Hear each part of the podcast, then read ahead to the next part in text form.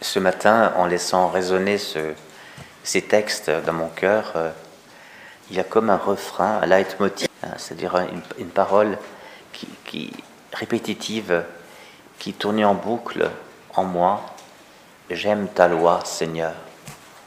C'est le psalmiste qui dit ça. J'aime ta loi. Et je me disais que ça me faisait un effet de surprise. Il suffit qu'on prononce chez nous le mot loi pour ne certainement pas mettre le mot j'aime à côté. J'aime ta loi. Ta loi, c'est la loi de Dieu. Hein.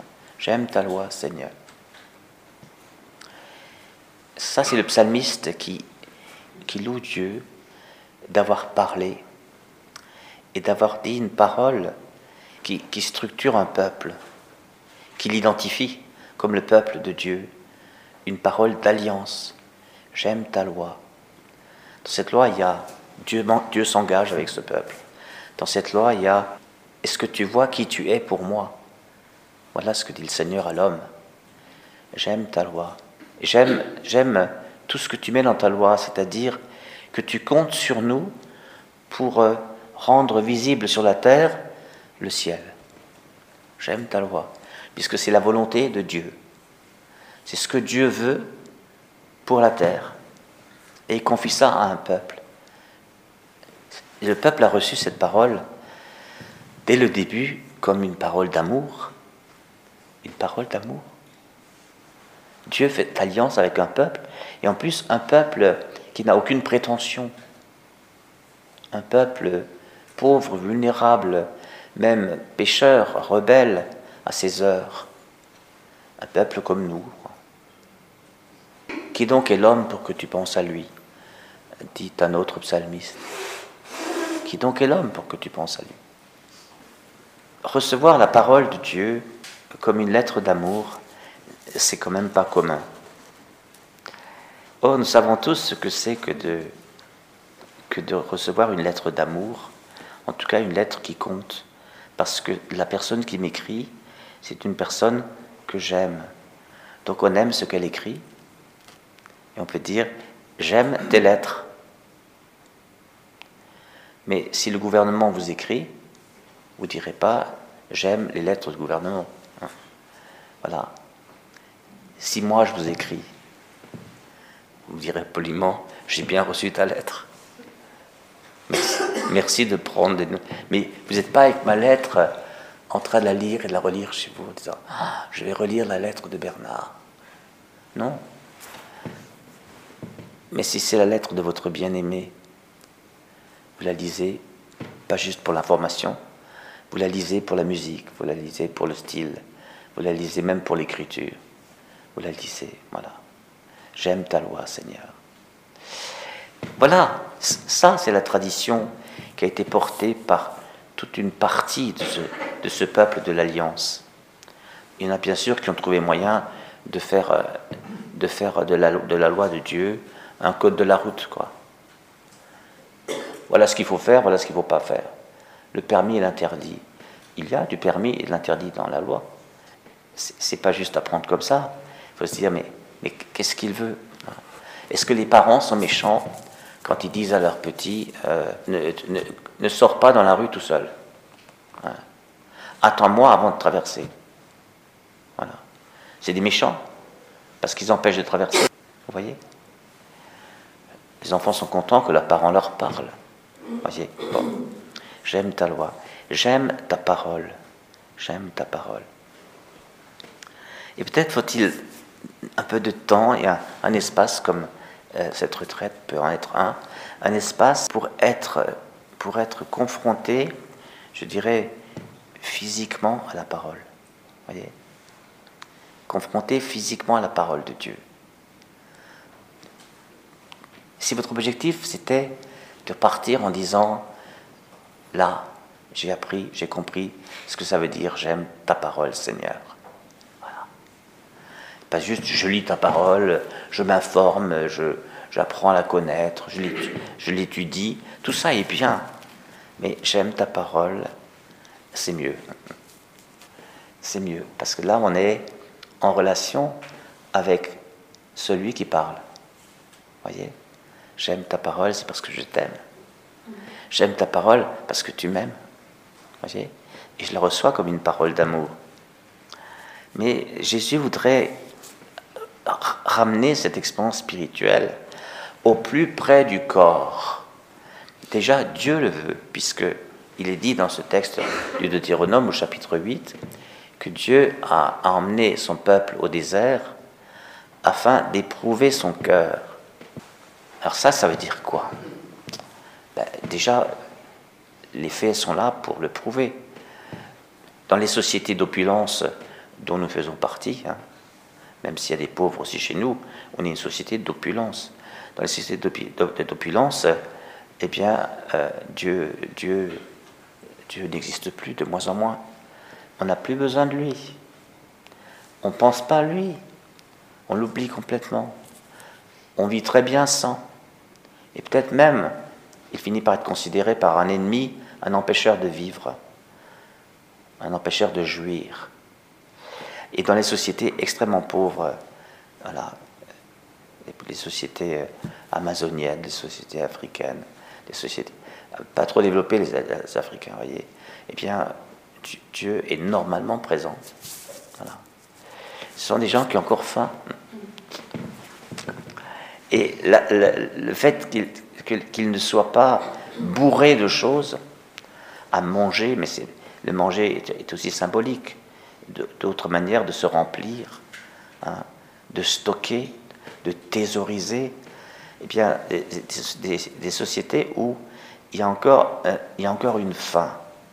Eh bien, grâce à la sensation de faim, Dieu peut placer une, une autre faim. Avez-vous faim de ma parole? Faim de ma parole. Et, quelque chose d'équivalent, vous voyez, ce qui est quand même extraordinaire, c'est que Dieu donne à manger. Hein? Celui qui nous pousse au jeûne, il nous donne aussi à manger. La manne, c'est devenu symbolique de, la providence divine et combien Dieu prend soin de l'homme et dans ses besoins fondamentaux. Il a besoin de manger, il a besoin de boire, il a besoin de respirer. Voilà. Et ensuite, on peut élargir de plus en plus ses besoins. Il a besoin de liberté, il a besoin de. Voilà, sans doute. Mais en tout cas, voilà, Dieu a, tout à fait conscience que l'homme a besoin de manger. Eh bien, il donne la manne. Il a même conscience que l'homme a besoin de manger, pas juste euh, de façon alimentaire, comme on dit, hein, comme s'il comptait les protéines, les lipides, les glucides. Euh, c'est aussi le, plaisir de manger. Alors il lui donne des cailles. Eh bien, Jésus, c'est pareil. Il est là, il y a une foule nombreuse qui l'écoute. Et, Jésus, il se dit, tiens, je, leur donne à manger. Quand Jésus, Jésus les enseigne et il les guérit. Et là, Jésus les enseigne et leur donne à manger. Voilà. C'est comme pour dire, quand je vous enseigne, je vous donne à manger, et quand je distribue le pain et je le multiplie, je vous donne à manger. Dans tous les cas, je vous donne à manger. Et je vous donne de quoi vivre. Pas juste de quoi vivre physiquement, biologiquement, parce que vous n'êtes pas réduit à votre organisme vivant, euh, mais de vous donner de vivre avec une vie qui a un sens, d'une vie qui est fondée, qui est posée sur un socle de valeurs, un socle, une direction, euh, une vie qui, oui, qui, vient de quelque part et qui va quelque part. Il y a, un projet. Dieu a un projet pour l'homme, il veut que l'homme ait un projet pour lui-même. Voilà. Si l'homme pouvait avoir le projet de Dieu, qui est de, de ressembler à Dieu. Dieu a fait l'homme à son image, selon sa ressemblance le projet de ressembler à Dieu. C'est-à-dire que chacun de nous manifeste qui est Dieu, avec, ses traits à lui, ses particularités à lui, mais, qui manifeste Dieu. Voilà le projet de Dieu sur l'homme. Et puis un peuple, et puis, et puis la communauté des nations, les peuples entre eux, vous voyez, on voit bien qu'on est loin du compte, hein. très très très loin du compte. Mais lui ne désespère pas et continue. Alors, la fin de la parole, voyez La fin de la parole. C'est bon de faire un peu de la place euh, en nous pour connaître la fin de la parole. C'est très difficile dans la vie courante. On continue de s'alimenter normalement, de se remplir les yeux, la tête, de se bourrer avec les, ordinateurs, les tablettes, les smartphones. Il y en a de l'occupation, tout ce qui est à lire, etc., à faire, toutes les relations. On se remplit, on se remplit, on se remplit. Et on est, on est, on est bien crevé le soir et on recommence le lendemain. Là-dedans, trouver le chemin d'une fin de la parole, il n'y a plus vraiment l'espace. Et puis ça, donne l'impression d'avoir encore quelque chose à faire de plus. Voilà. C'est justement pas quelque chose à faire de plus. La fin de la parole, c'est à voir avec euh, notre développement personnel, spirituel en Christ ressuscité. Devenir qui je suis en Dieu, personnellement et avec les autres. Et la parole, là, me guide, la parole me structure. Il s'agit d'acquérir euh, la vision de Dieu sur l'humanité, sur le monde, voyez, et de l'acquérir par le dedans. Voyez, quand le pape François euh, nous écrit ses, exhortations apostoliques, ses encycliques, euh, voilà, et c'est Laudato Si, c'est Gaudete Exultate, tous ces textes.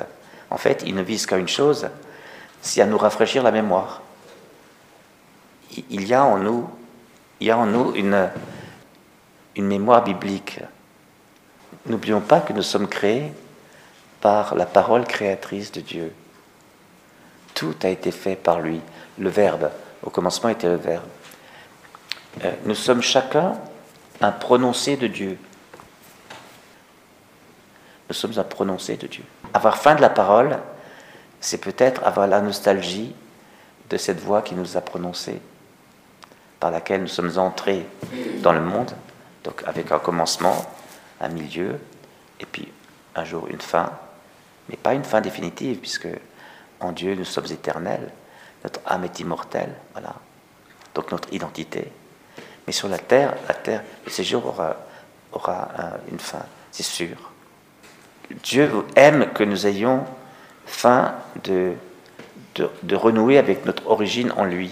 Là où lui, par amour, nous a lancé en existence, eh bien, nous pourrons le retrouver par le chemin de la parole de Dieu. Ah, c'est lui qui parle. Je reconnais la voix de mon bien-aimé. Et puis je reconnais la musique aussi, voyez. Cette, musique que, que Maurice Zindel aimait tant. Hein. Il y a une musique de l'évangile, vous savez au point qu'on peut même discerner, non seulement entre l'évangile et un autre texte sacré d'une autre religion, on peut distinguer, mais on peut peut-être même distinguer à l'intérieur de ceux qui se réfèrent soi-disant à l'évangile. Il, y a des usages presque violents de l'évangile. Hein.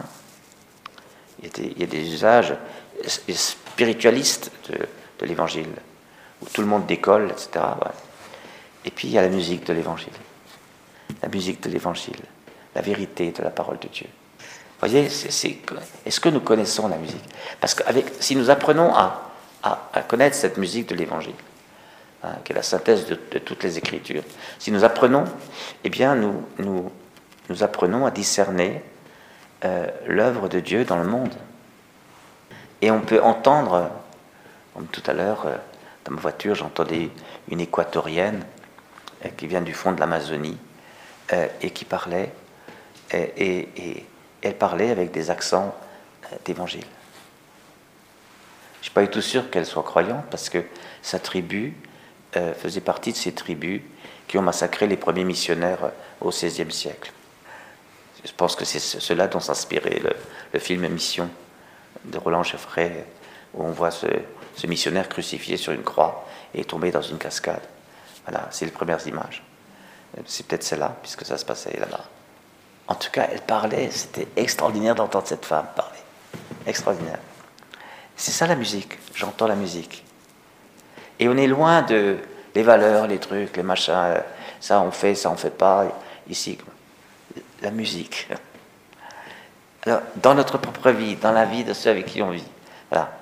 Et, si, si, nous devenions des, transmetteurs de cette musique-là, eh bien, nous évangéliserions le monde, voyez. voyez, donc pour ça, il faut, faut faire taire plein de choses. hein.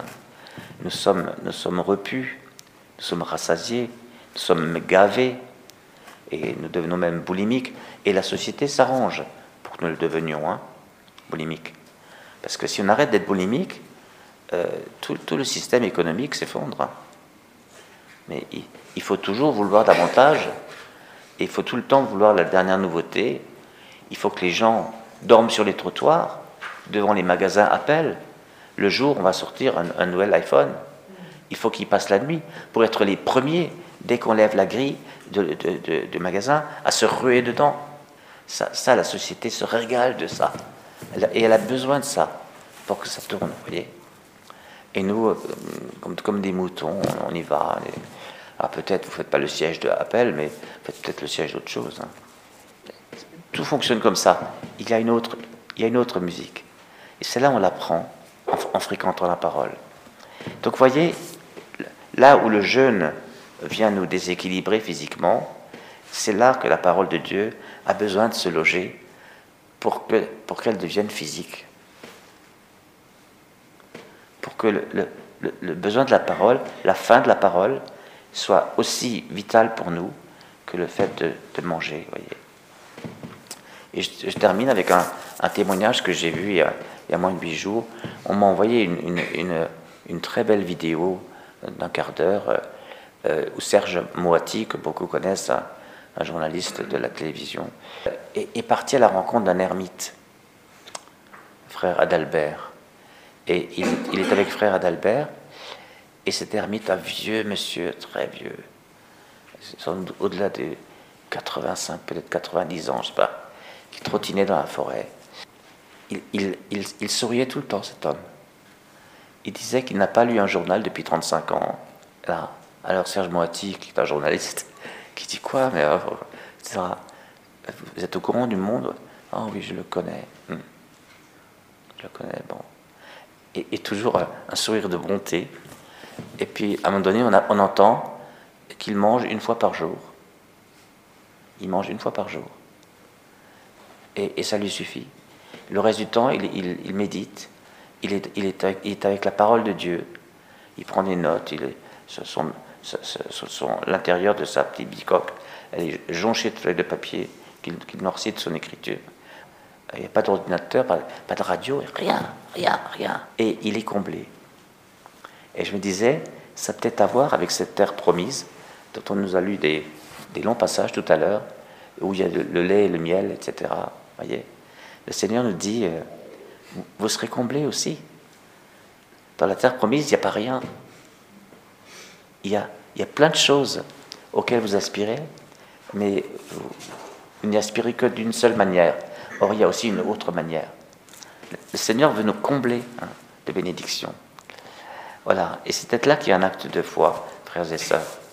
C'est de se dire que quand on, quand on renonce à quelque chose de- au niveau matériel, eh bien, ce n'est pas juste pour une vie de renoncement, c'est une vie de plénitude et peut-être d'une autre plénitude. Euh, non pas l'un ou l'autre, mais l'un avec l'autre. Ah, N'oubliez jamais ça. Euh, c'est pas maintenant je mange plus du tout, plus jamais, je fais que prier. C'est que vous avez rien compris à ce que j'ai dit, et ou peut-être je me suis exprimé euh, comme une patate. Et ça, bon, non, non. Il s'agit bien de Jésus. Jésus donne à manger. Il multiplie les pains, et puis il nous, il nous parle d'autre chose. Il dira en Jean 6, Je suis le pain de vie. Le Verbe de Dieu dit, Je suis le pain de vie. Mangez le Verbe de Dieu, vous vous rendez compte? Vous voyez, on y est complètement. Moi, je vous engage à demander à Dieu de faire cette expérience, de, de vous nourrir de la parole de Dieu, et qu'elle vous soit autant chevillée au corps que votre faim naturelle. Amen.